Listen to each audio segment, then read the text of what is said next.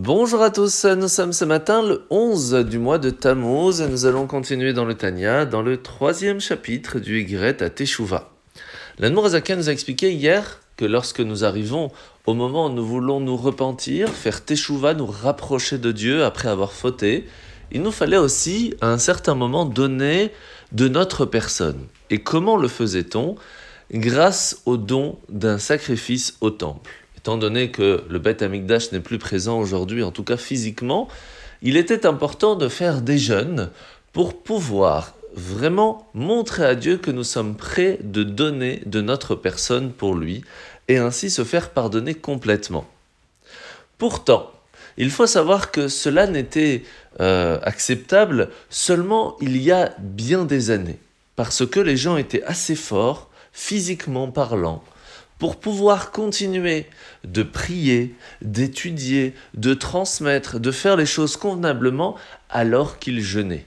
Mais si le fait de jeûner ne nous permet pas de faire notre journée une journée remplie de Torah et de mitzvot, alors cela n'a aucun sens. C'est comme ce chassid qui vient voir le rabbi Maharash et qui lui dit Je ne me sens pas bien, j'ai fait une faute quand même assez grave, je voudrais me faire pardonner, comment puis-je faire? Et il lui dit Va falloir que tu fasses une centaine de jeûnes. Mais il lui dit Attention, est-ce que tu penses que faire une centaine de jeûnes, c'est juste ne pas manger, ne pas boire? Ça, c'est faire, euh, faire un régime. C'est pas ça un jeûne. Un jeûne, c'est lorsque va arriver devant toi pendant la journée la volonté de manger pas cachère, eh bien retiens-toi. Tu auras la possibilité de voir quelque chose qui n'est pas convenable, retiens-toi. Et tu vas devoir faire ça une centaine de fois pour montrer à Dieu que tu es prêt de donner de toi-même pour lui. Comment fait-on aujourd'hui alors? Eh bien, c'est en, en donnant de la tzedaka. Lorsque nous donnons cet argent qui a été gagné à la sueur de notre front, et même si cela a été un cadeau, on aurait pu en profiter pour nous-mêmes, pour notre corps, pour notre plaisir personnel, et que nous allons le donner à une autre personne, Hachem aime énormément cette partie-là de l'amour du prochain. Et c'est ainsi qu'il nous pardonne alors tout ce que l'on aurait pu faire. La mitzvah de ce matin, c'est mitzvah négative numéro 66. C'est la mitzvah de avoir la foi en Dieu, mais pas seulement, aussi à ses envoyés, à ses prophètes, et d'écouter ce qu'ils nous demandent.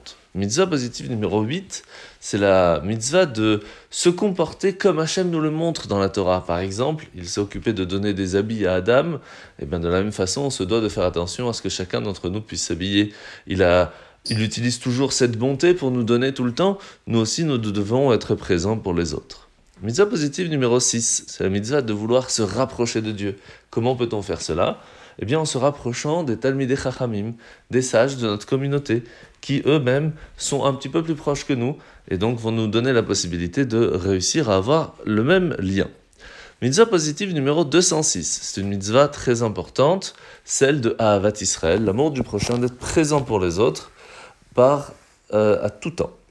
La paracha de la semaine, nous sommes paracha de Balak, où Balak envoie euh, quérir le devin Bilam pour lui proposer de maudire le peuple juif. Alors Bilam accepte, mais il fit savoir au messager de Balak qu'il ne pourrait rien faire sans l'accord de Dieu. C'est intéressant. Pourquoi? Parce qu'en soi, il faut savoir que le mal ne possède aucune autonomie ce n'est qu'un outil que Dieu utilise pour se dissimuler en premier lieu, mais aussi pour nous tester, pour nous faire avancer, pour nous donner des mérites. C'est un petit peu comme ce roi qui essaye de tester son fils en lui envoyant une femme pour essayer de l'attirer, et il prie chaque seconde que son fils soit assez fort pour réussir à résister et à ne pas tomber dans le piège. Mais cette dame même aussi, elle prie pour que cela n'arrive pas parce qu'elle essaye de faire ce que le roi lui demande, de tester seulement, pas de faire tomber. Le Yetzarara, le mauvais penchant, n'est présent que pour nous tester, pour nous faire évoluer, pour nous donner la force de réussir à ne pas tomber. Il n'est pas là pour nous faire tomber. Lorsque l'on comprend cela, alors il est bien plus facile à ne pas écouter son mauvais penchant et à faire les choses convenablement. Bonne journée à tous et à demain.